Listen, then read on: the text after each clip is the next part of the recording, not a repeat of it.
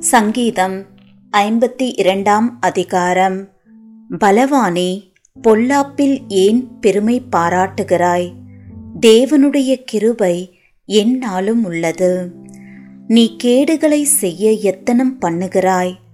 கபடு செய்யும் உன் நாவு தீட்டப்பட்ட சவரகன் கத்தியைப் போல் இருக்கிறது.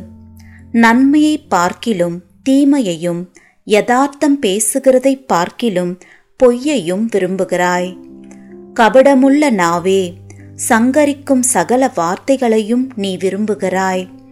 தேவன் உன்னை என்றென்றைக்கும் இராதபடி அழித்து போடுவார்.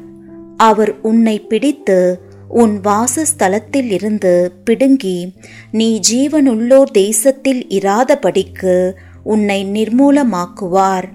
நீதிமான்கள் அதைக் கண்டு பயந்து அவனை பார்த்து நகைத்து இதோ தேவனை தன் பெலனாக எண்ணாமல் தன் செல்வ பெருக்கத்தை நம்பி தன் தீவினையில் பலத்து கொண்ட மனுஷன் இவன்தான் என்பார்கள்.